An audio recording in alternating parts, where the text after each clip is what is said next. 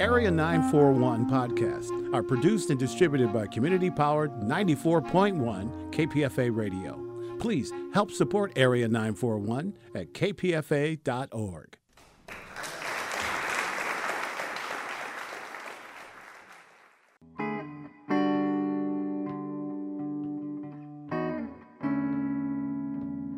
This is the Area 941 Radio Wolinsky podcast.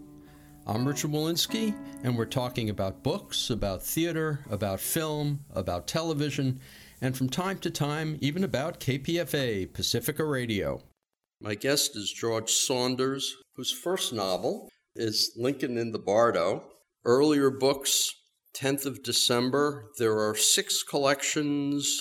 I think five are fiction, one nonfiction. that's right, yeah a couple of other books. Congratulations, by the way, which is it's a graduation speech. Yeah. And a children's book called The Very Persistent Gappers of Frip. I'm going to start with that before we get into Lincoln and the Bardo because it doesn't seem listed anywhere but I'm looking at it. What's the story behind this? It came out years ago in, I think, maybe 2000 with Villard, and then had a good run, and then McSweeney's picked it up, and then it went out of print, and now Random House just brought it back up, I think about a year ago. And it's just a children's just book. Just a kid's book, yeah. I wrote it for my daughters, and uh, it was illustrated by Lane Smith, who's a genius. So we had, I think, at that time back in 2000, I had hopes that this would be my big money book because you know, but then it it, it uh, was I think it was sort of wound up in the adult section, not the porn, but the but the adult. and uh, so anyway, but it's, I love it. It's a, it's really close to my heart, and it's uh, sweet. Why did they publish? Congratulations, by the way. It was a little speech I did in Syracuse, and it it went viral. I mean, like a million hits or something. So then we thought, well, it'd be kind of nice to make it uh, hardcover, make it look kind of pretty, and and uh, you know, hopefully be around every every graduation season. The last time I talked to you was for uh, 10th of December, and at that point I said, What are you working on now? And I remember your answer because it was an unusual answer. You said, Absolutely nothing, and I have absolutely no ideas, so I don't even know when I'll be writing another short story or anything. Well, that was, I guess, four years ago? Yeah, yeah, 2012, I think, yeah. At that point, you had nothing on your plate.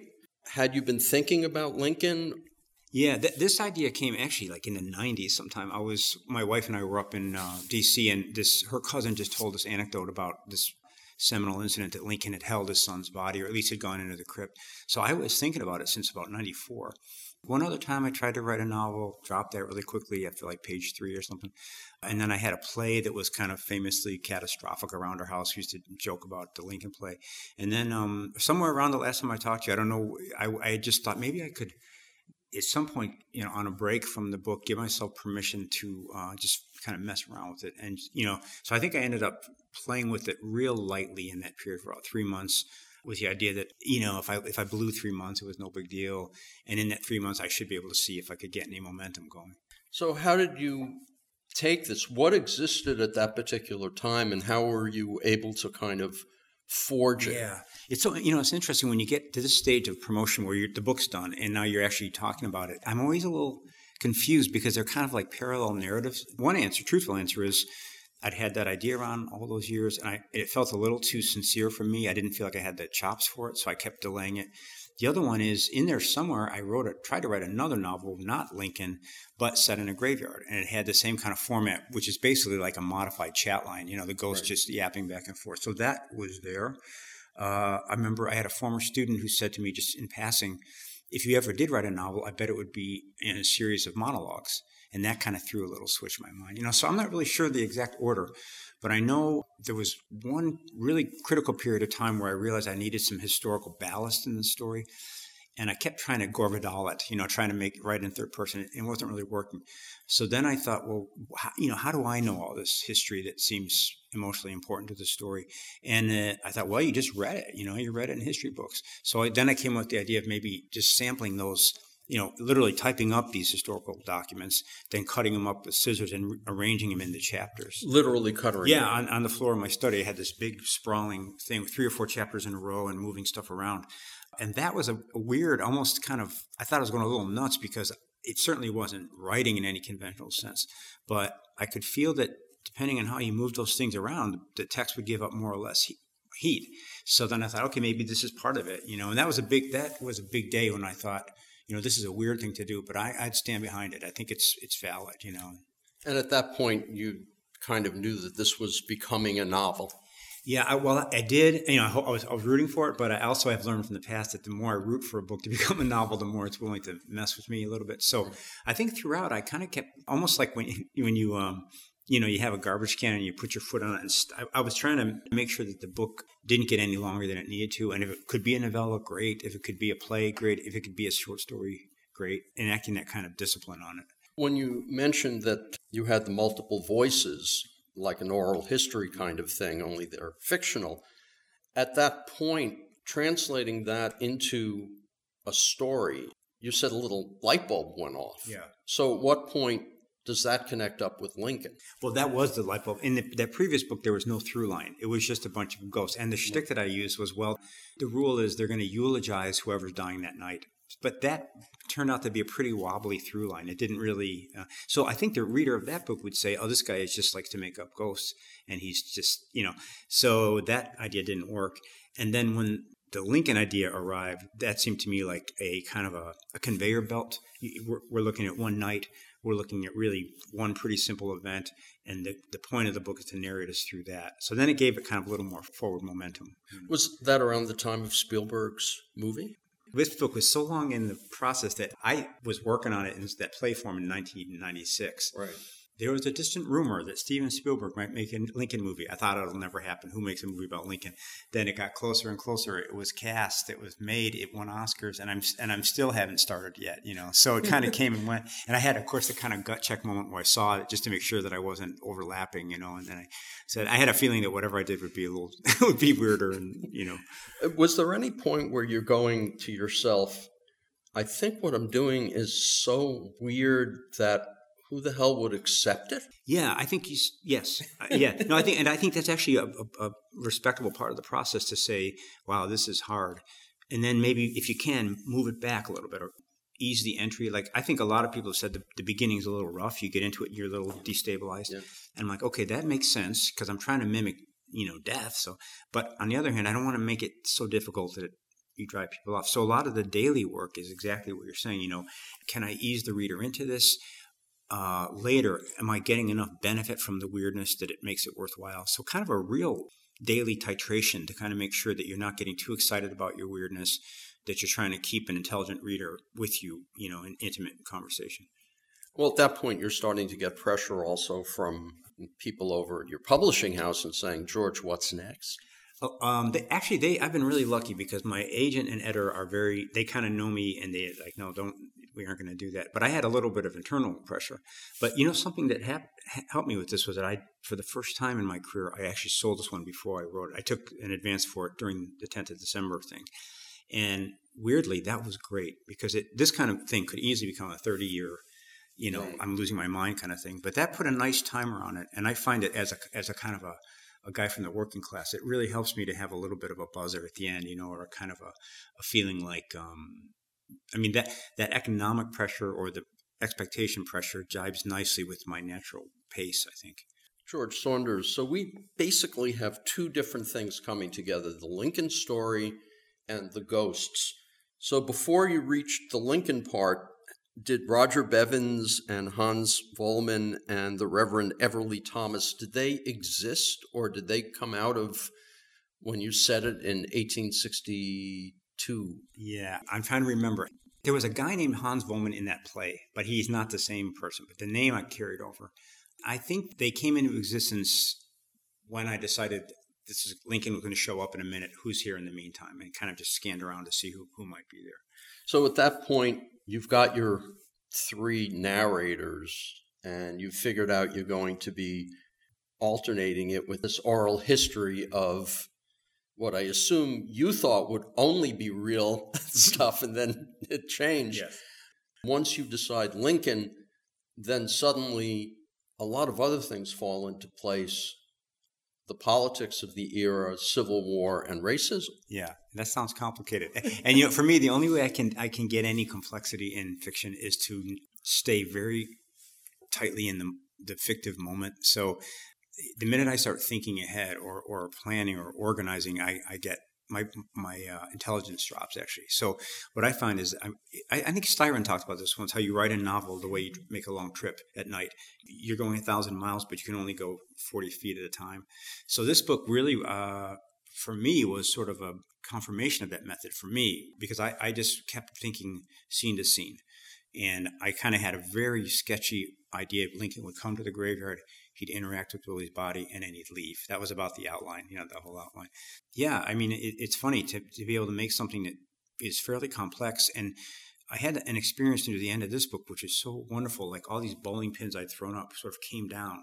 Not always the way I expected them to, but always satisfyingly. So that was, you know, for me, it kind of verified that from my approach is, has to be to start very small, stay in the, the short term fictive moment, and in time the thing would, will open itself up. One thing I noticed is that even though the Lincoln stuff is there, it's really kind of about death.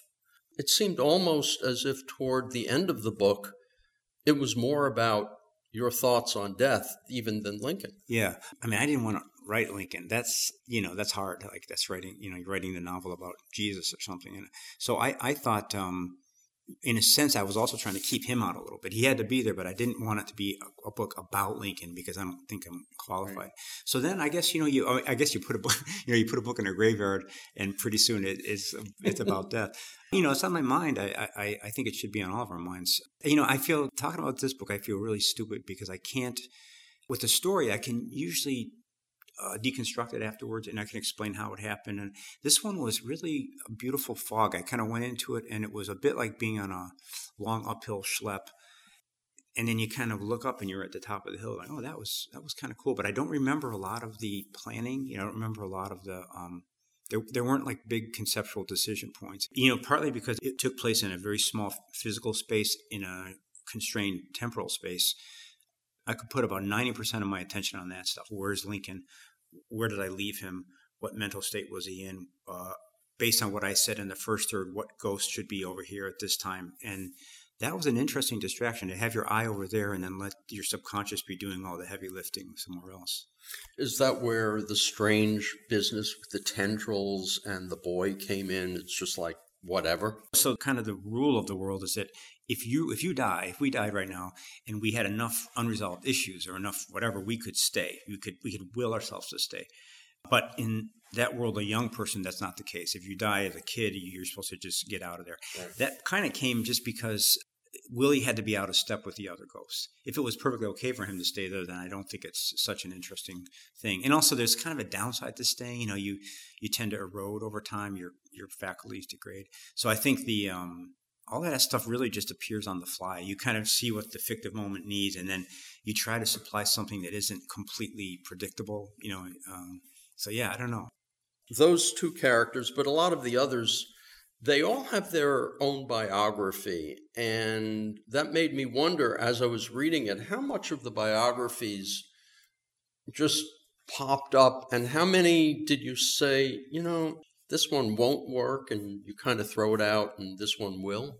I think there were a number of those. But the way you know that is they don't write very well. They don't write, you know, enjoyably.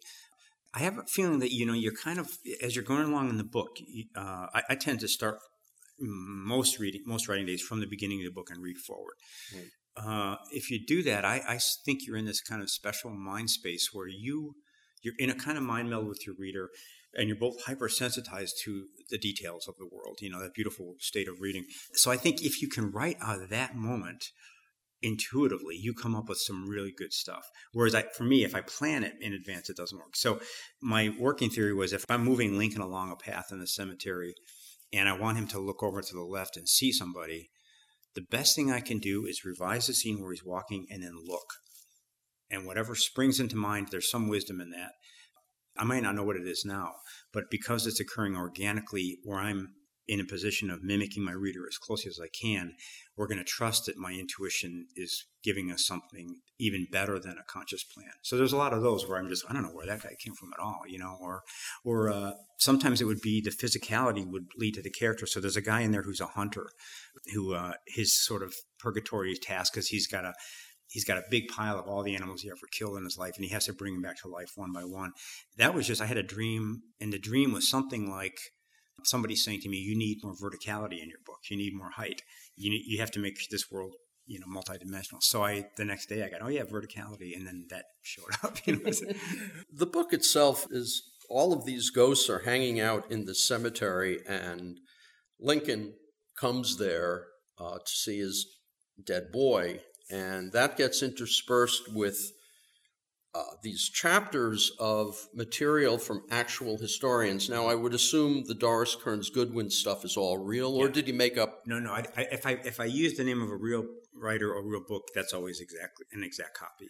And so at what point did you go well i don't have enough material i'm just going to add no it wasn't that it was more that um, some, some of the stuff i had been chewing on for 20 years like there's a party scene at the beginning right. the lincolns throw a party and then that night willie takes a real turn for the worse and they, they always felt and i think people in the culture felt that there was something weird or fishy about the fact that they had this party when he was sick so i read about that party first maybe 15 years ago in this margaret leech book called reveille in washington so uh, you know over the years as i kind of did this little dance with this book, I, I had imagined that scene many times. And so then I found when I t- took just the factual things, that party didn't fit with the party in my mind, so to speak.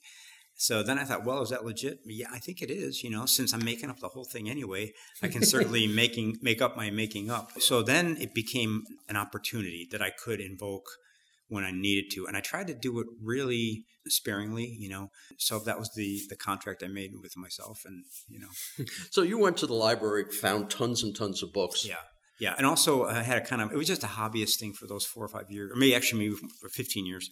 But if there was something about that period, I just grab it and read it and type type it up and see. And there were other times where the I, I, stumbled on certain books that actually produced chapters. Like there's one book called The Physical Mr. Lincoln, or The Physical Lincoln, which just lists every contemporaneous uh, description of his fingers, his ears, his eyes, and um, that kind of begged for a section, you know. So I had I had a rule that was like the history sections couldn't come either uncaused or without resulting in something. They had to be narratively motivated. So sometimes it was a matter of thinking, I would really like to write about Lincoln's body and kind of turning to the characters saying, Can anybody give me an entree into this? Or other times I wrote sections. I had a kind of a pretty cool section um, where I went into all the major religions and took their sort of foundational text uh, about death and the moment of death. And my thought, which I, I still like, was that all these ghosts would would turn to you and say, "Here's what it was like for me at the moment of my death," and then interspersed with that, you get these foundational accounts. Well, when I did it, it just didn't really, it didn't go anywhere. You know, there was no reason for it to be there. So off it goes to the trash bin. As you're writing this toward the latter stages, we were involved in the uh, 2016 election cycle. How, if at all, did your view of that find its way into the book? And I would assume it was all unconsciously. Yeah, I think actually in this case, I finished it in substance about maybe a year and a half ago. So I really had it finished. And actually, at the time, what was feeding it more was the uh, racially motivated murders. So those were kind of in my mind. The, the, mm. um, but no, so the book was done, and I sent it off, and then um, then the Trump thing started up, and I went to cover the rallies with his campaign. So it was actually the other way. The book kind of made me. Uh, I don't know. It, it kind of, you know, it, it took America out of like amber and into like fluidity for me. I thought, oh man, this country is beautiful idea that we never have gotten right yet. We were still in the middle of that. That was my thought, and uh, then then the election happened. So the Black Lives Matter, some of the racial material toward the end might have been influenced by. Yeah, I, I, knew that that material would have to be there eventually, but then um, I would say writing that material woke me up to the to Black Lives Matter, and the fact that you know I, I can never get the quote right, but Faulkner said, you know, the past is not past, and the issues that were going on in the Civil War, which I, I tend to regard as kind of, you know, a little bit museum stuff, that because of the botched reconstruction, it's it's it never ended. It literally didn't. It just got truncated, and now that energy uh, is still submerged and coming up. I think it was October 2015. I interviewed Paul Theroux, who had done a book called Deep South, which was a travel book about traveling through the South, and um, was just editing it and putting it up now. And I edited something out because time wise it just didn't fit. It was a on a three minute segment on gun clubs of the South, which he said operate kind of as social clubs. Mm-hmm. And the anger and the feeling of being losers so permeated that section of the interview and that section of the book that in thinking about the way Trump voters respond and their anger and hatred, it seemed like a direct connection from the Civil War in the South to the gun clubs to what we're doing now. Yeah, I mean that, that's a that's a deep that's a deep one. Yeah, you know you know it's funny. I, I find myself the last six months more and more saying i don't know i yeah i don't know and, and i'm starting to get comfortable with that i mean normally my you know the intellectual in me wants me to scramble to the top and make a pronouncement but i'm, I'm really i went on those trump rallies and i threw myself into it had a really hard time finishing the piece i got rejected twice and sent by back, the new yorker yeah sent back to the drawing board correctly absolutely correctly uh, yeah. uh, and so thankful for their, their guidance and then I wrote the piece. It felt pretty good about it. And now five months later i'm still find myself every day trying to understand what's going on you know and i my i think what i'm starting to realize is that there was a problem that goes back many years which is that the money went up you know the middle class and the lower middle class got cleaned out. So if you think of it as a you know a, a culture living on a mountainside the, the middle and lower portions uh, all the oxygen went up. So that makes people anxious, you know. And uh, and I in my other books I've written about that a lot, you know, about the way that a uh, working person work, right. working person's grace gets gets uh, denuded. And I think you know of all the understanding that Bernie Sanders is the one that made the most sense to me. He, I think he nailed it. So he didn't get in, and the energy was still there. The energy of, of feeling like you've been passed over, uh, yeah. not entirely incorrect. And then you add in a dose of, I would say, this right wing media. That that was the the real spark. So you get people who are feeling in different ways that they've been passed over and that their moment is missed. You add in some right wing media, and then then you watch what happens. You know, so it's re- it's to me very tragic because I, I heard a Bernie Sanders talk at Flagstaff as I was reporting that New Yorker piece. It was so beautiful. You know, I mean, I, I'd never heard a more comprehensive, inclusive, lyrical description of what our country could be like. The, the crowd couldn't have been any more diverse in every possible way. Uh, and I thought, we're there. This is it. This is going to be this is going to be the completion of the Civil War, basically. And then, of course, we know how, how that turned out. So it's a it's a very ripe, uh, confusing moment. And for me, I'm just trying to say, yeah, this is confusing shit. It really is, and I really don't know the answer. That as a sort of first level uh, uh intellectual approach seems to me pretty honest at this point. Do you think that this will play some kind of role, or in, in later fiction for you? Oh, I'm sure. Yeah, isn't it? Fun? I mean, I, I we were out to dinner last night, my wife and my daughter, and you know, we we kept finding our conversation bending back to this political stuff, and even when we'd resolve to not, here it comes. So I'm sure. Um, any artist is going to be struggling with it. The question, I guess, is what do you make of it? You know, because what's the deep human lesson in, in all this stuff? And I, I, it's Shakespearean, actually. I think you know. So, so I, I, I certainly hope my mind will go there. But what I found in the past is, if I decide to go there, the result will be no good. So I'm going to tr- probably concentrate on something entirely different and you know see how this work permeates it. And and um, and this book actually I'm, I'm sure has a lot of. If someone said to me, "What do you think about this political moment?" I would love to have written this book in response. I think it actually answers the moment, but my eye was somewhere else. You know, we, we can't, I think we can't get out of the fundamental energies of our time but we can just channel them in whichever way is natural for us. So Black Lives Matter kind of channeled itself into Lincoln and the Bardo kind of through the back door. Yes, yeah, and you know, I think for me, what happens is uh, I, I don't think this is true of all writers, but for me, if I can actually have some essential energy and then write about something that is actually not related, that suits my intellectual purpose better. If I, I'm a real literal kind of person, so if you say write something about racial inequity and I try to I will, but it won't be much fun, you know. But if you but if you say let, let me uh, you know, we're sitting here at this desk and there's an upturned glass and an empty water bottle and a pen. If I have racial inequity on my mind and I start making these three things into characters, that'll be actually much more truthful for me, you know. So, so we're going to have a, a talk about the water bottle versus the glass, and something will happen. How do you keep yourself then, as you're writing it, from trying to make those connections, knowing that if you make the connections, you're going to screw up the story. Yeah, that is, I, you know, I, I remember after 9 11, that was a huge problem because uh, I was in the middle of it. Luckily, I was in the middle of another story that had been started before that. So then I could sort of pretend that 9 11 hadn't happened and just concentrate on that particular story. But I, I, uh, I, I find myself where I was last time. I don't have anything in progress. And this time, maybe even more so because then at least I had the notion of trying this. uh, but, but one of my resolutions is don't, don't you know, as they say in Hollywood, don't be too on the nose. Somebody said the other day, I have, I have, a book called The Brief and Frightening Reign of Phil, which someone said, oh my God, that's the Trump movement. And it might be, I haven't read it in a while. I think the next book won't be so much about that movement. But what's of interest to me is what do you do with somebody when you totally disagree with them? What's the, what's the uh, empathetic relation to, to them?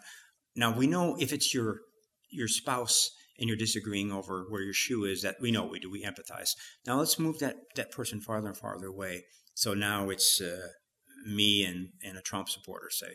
All right, now let's move it even further away. It's me and somebody on the far alt right who really does mean harm.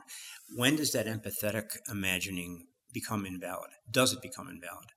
And I actually I don't know the answer to that one either, but I'm, I'm thinking about it. You know, if we're going to be in opposition to somebody, what's the proper stance especially if we accept the idea that fiction is basically ritualized empathy, is there a point beyond which you don't want to do that?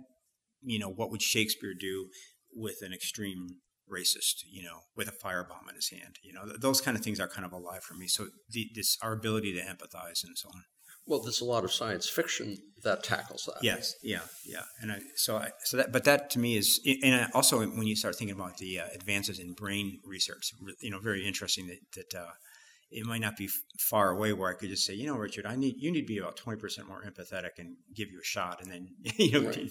you know, someone like George Lakoff is working in those areas.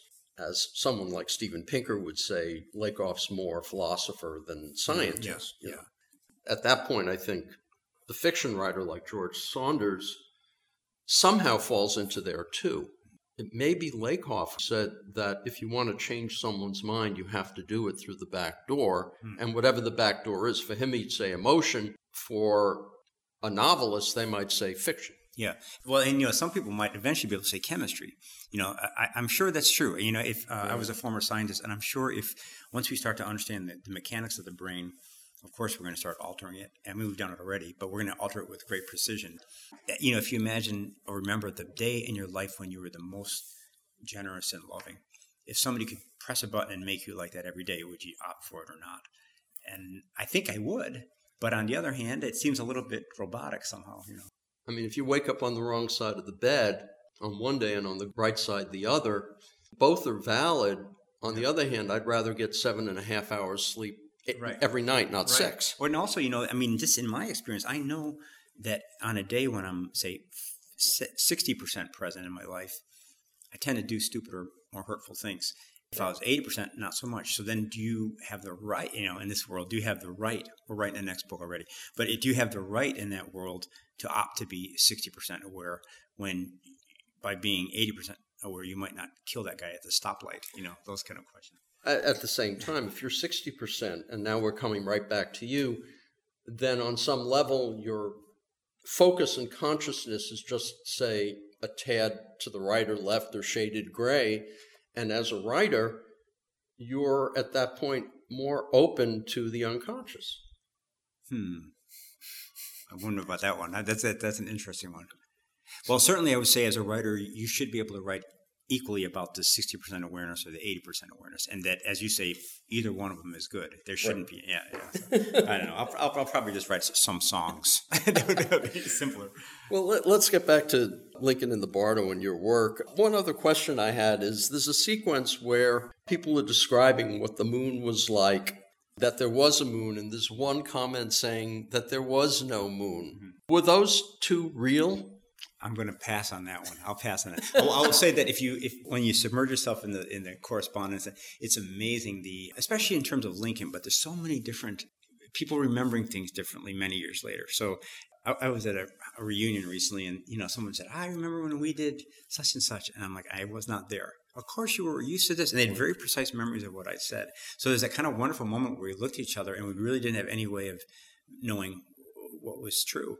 So I, as I wrote the book, I came to love that idea that I mean, of course, there's the idea of impermanence. Right. And we think, well, this nice room is going to disappear and we're going to disappear.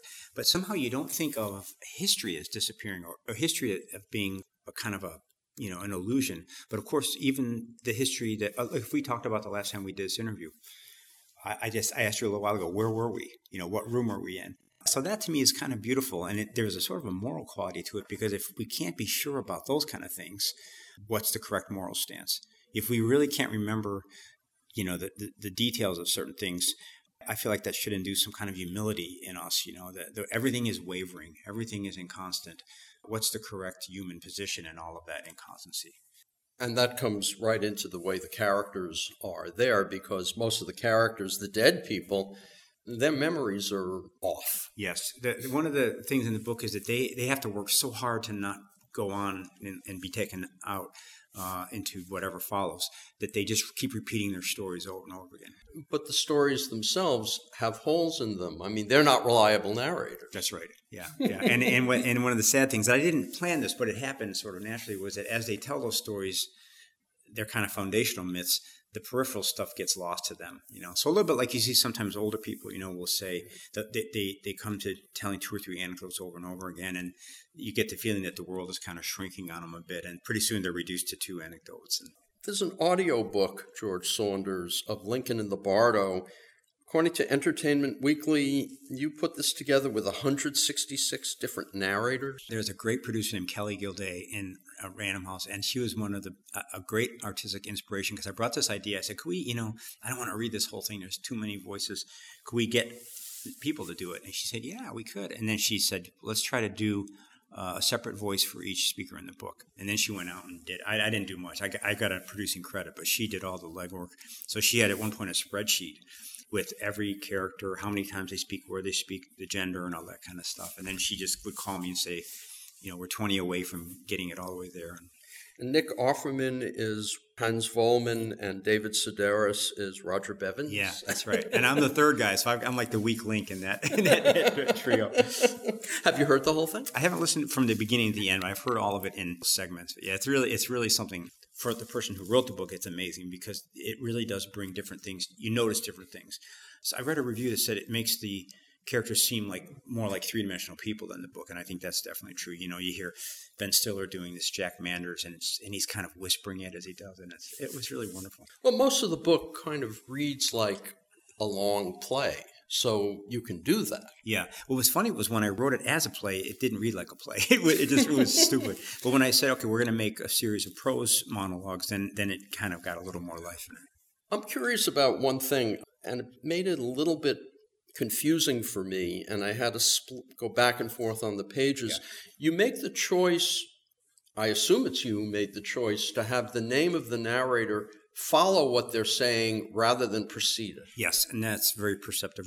Uh, in that earlier graveyard book, it wasn't the case. I had the name at the beginning, and then the text would follow.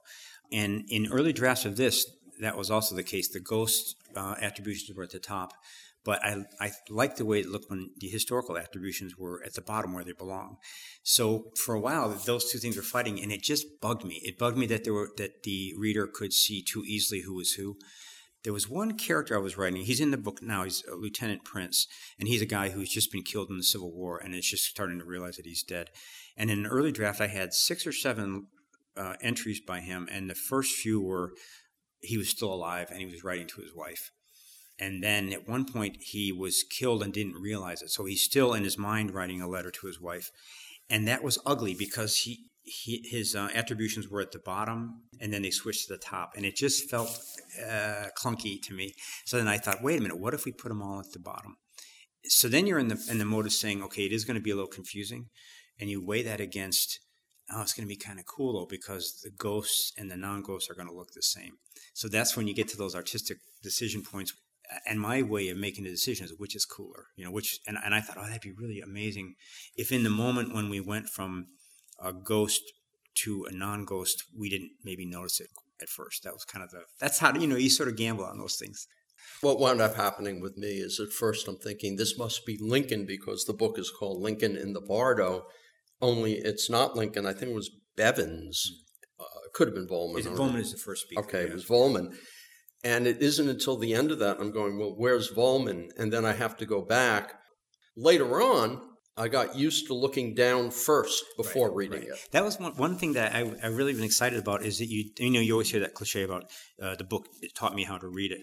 But what's been interesting is to talk to readers and you know so for example when I was writing this I would always skim. I found myself skimming the attributions. Like when there would be a three line historical attribution, I'm not sitting there reading it word for word. Right. I'm just glancing. So I talked in the, before we had the book out. I talked to a number of readers at Random House, and they said, "Yeah, I, I, I do the same." So then you get that cool thing of being able to cheat a little bit. You know, as a writer, you know that the reader's going to note the attribution, not read through it. So you can kind of play with that a little bit, you know. But it's, it's, it was exciting to me to think that um, people do have reading patterns, and if the form could kind of exploit that, that's kind of a, an extra little uh, accessory you can use. What happened with me is I'm trying to get through it really quickly because I got that Paul Auster book I've got to read afterwards. So I'm thinking I need to go back and see this, but I don't have the time to do it. So there's an entire little section of the book playing with it that I missed. Right. That's there. Yeah, yeah. I think that that's okay. You know, I, I mean, one of the things you know I find as I'm getting older, I just don't want to. Well, I don't want to be bored, and I don't want to phone things in. So when this book appeared on my horizon, and it's got you know a, a book like this is, is fraught with so many potential problems. In a way, at this point in my life, I'm like, that's really good. You know, problems make opportunities. It's nice to have to go out on thin ice and, and you know try to solve problems in ways that might not be perfect. I think that's kind of part of the artistic energy I'm trying to attain. Well, when you're reading the reviews, are you occasionally seeing something there that's really cool that you know is never in your brain? I always quickly revise what was in my brain. To, yeah, I meant to do that. No, I mean, there's a lot. It, reviews are fun because you there are certainly people who have uh, noticed things that I didn't notice. But my operating theory is you kind of uh, the writer's job is a bit like the politician who says, "I approve this message." So if I read a draft, I'm not sure that I could articulate everything that's happening in it. But my claim is I'm in that reading mode we talked about earlier where you're super sensitized. If I get through it without marking it up, I approve this message. Now, hopefully, there'll be um, almost like a, a snow globe or something where you, depending on who the reader is and how which direction she's looking at it through, it might give off different kinds of light. But I would say that's that's a uh, design feature of a well-designed book is that you know you can look at it through different angles and get different things out of it. The uh, galley contains an interview between you and Random House, and that's not in the finished book. Was that ever intended to be in the finished No, book? I don't think so. I think we were trying to basically give a little bit of a, I don't know, like a coaching or a head start to just in, in case the book was weirder than we thought. And then, um, then uh, yeah, then my thought was, I, I kind of this book, you know, I did something different. There's not, there's a very minimal dedication to my kids. There's no acknowledgments. I just, I just like the idea of it being kind of a, a standalone book in which I wasn't actually present at all as a explainer or a transitional figure. Just vanish. I had not heard of what the Bardo was until the last season of Lost. I'm a Buddhist, but kind of a beginner Buddhist. So my Bardo is not actually the correct. It's not correct per. You know, so I should put that disclaimer. But basically, Bardo just means transitional space. So we're in one right now. We're in the Bardo of that goes between birth and death. But this book is in the one that goes from death to whatever next. In Tibetan tradition, that would be reincarnation. So it's a little bit like purgatory, but purgatory is a you know a little harsher. I think purgatory you screwed up and you sit here until the end of the world. But the Bardo is a, little more, um, as I understand it, it's a little bit dependent on your state of mind when you die, or, or your habit of mind when you die. Some have described it as this intense, intensely, or at least part of the Bardo, as an intensely hallucinogenic period where whatever thought patterns you've sort of instituted over your life get writ large. Uh, whatever neurosis you have writ large. If you have a, a religious system that you're very steeped in, you might see manifestations out of that. You know, so so I kind I kind of named it Bardo because purgatory I think would be static. You know, I understand purgatory from having been a Catholic, and that's a place where you just wait. You know, it's like Dr. Seuss's waiting place. Um, the Bardo, I think, is a little more transactional. Uh, some of the in some of the Buddhist uh, after death stories, there a lot of emphasis is put on the fact that these visions, these horrifying visions that you see, are being created by your mind. So therefore, if you know that, then you can sort of, you know, uh, convert them and so on. Well, there's one character who kind of knows he's there, and then he's out of the book because he's transitioned and we never really know why he's there. That, that the, the Reverend. That, Yeah. yeah, yeah. He's well. He's he was of course a, Christian minister. So he's the one guy who's gone out of the Bardo to the Judgment phase, and of course he comes back and reports on it in a very Christian iconography. There's a, some revisions between the two versions. So in this, in the, in the final book, we still don't know why he did it, and he doesn't know why. But his thought is, even as a ghost, if he can still manage to do something good, maybe God will still notice. So we don't actually know what happens to him afterwards. Well, you can't know because the only time we know what happens is when he comes back and right. says. That's Or- the only place. we go. Then, then we can, but we can't phone back. Well, one thing I found in reading Lincoln in the Bardo at this particular time is that it felt like the Bardo during the period of the election to the Trump inauguration. Now it almost feels like a Bardo between the Trump inauguration and whatever horrible thing is going to befall, and who knows where we'll go. Yeah, it doesn't seem. It seems scary because no matter what happens, th- this energy is stirred up. And you know how I, there's another Bardo, which is when the book comes out and the reviews aren't in yet. And and what I noticed, having just come out of that one, is you you um there's a human, a really deep human desire to find a resting place. You know, an, um, to to get to a conceptual place where we can rest. I'm a good person. I'm a good writer. I'm a father. I'm whatever it is, uh, or politically, I know for sure that I'm center left and I'm absolutely correct. I know for sure that our country won't descend into chaos, uh, or I know for sure that it will. But the transitional thing has to do with living with that uncertainty. Like you really, I don't really know what's going to happen to our country, and oh, do I ever hate that? You know. Um, now, as a writer, you, I, have found that you're kind of courting that state when you're in a, in the middle of a book or a nonfiction story. The desired place is to be shorn of all conceptual certainty, because then you're more open to the actual energy coming off the writing. But it's not easy to stay in that position. We don't like that kind of uncertainty. So I suppose in some small way, uh, art can be a tr- kind of a training ground for becoming a little more comfortable with that uncertainty. But this, what we're in now, is a, a whole other level, as they say on The Bachelor. I went to IMDb and I found some materials. I don't know which of these are yours or what. The Red Bow Winky exhortation, offloading for Mrs. Schwartz. Are these yours? All mine. I think all of those, I, I gave them my blessing, and they got me. But yeah, I didn't. And what is the Book of Saunders? It's a know. documentary. I think that's the one that was made for the Atlantic. It's a short. Oh no, no, that actually that's no. That was made by a guy at SU. Uh, it's a documentary about about my writing. Stu Listen is his name. George Saunders, uh, you said you're not working on anything now, and you don't have any Lincoln in the Bardos sitting in the back room waiting to come out. I really this time I really I really don't. I have a, I've, I'm working on TV uh, some TV stuff for Amazon uh, that, that I'm about halfway through with, and I'm literally going back uh, after a couple months to just really see what happens. What Amazon stuff can you talk about? Yeah, I can just say it's a it's based on a story of mine called Sea Oak that was in Pastoralia, and uh, so they hired me to write uh, three or four episodes of that, and now we're kind of just oh we're in the Bardo, we're just waiting to see. well, it would seem that you could write Black Mirror. yeah, I wish that's really wonderful. I- that's such a good show. Yeah, it's a different it's a different mode, but um, I I feel like um, I learned one thing about myself is that in between projects. It's good for me to take a side run off to something else that's that uh, isn't that easy for me, and a little bit of um, a chance to go back to beginner mind. And then when I come back to fiction, I feel really energized. So And that's where you'll be. that's where I'll be. I hope. I hope. To listen to more of these interviews, go to my website, bookwaves.com, or find the Bookwaves and Arts Waves podcasts at kpfa.org. Or you can subscribe to both podcasts via iTunes. Until next time, I'm Richard Wolinsky on the Area 941 Radio Wolinsky podcast.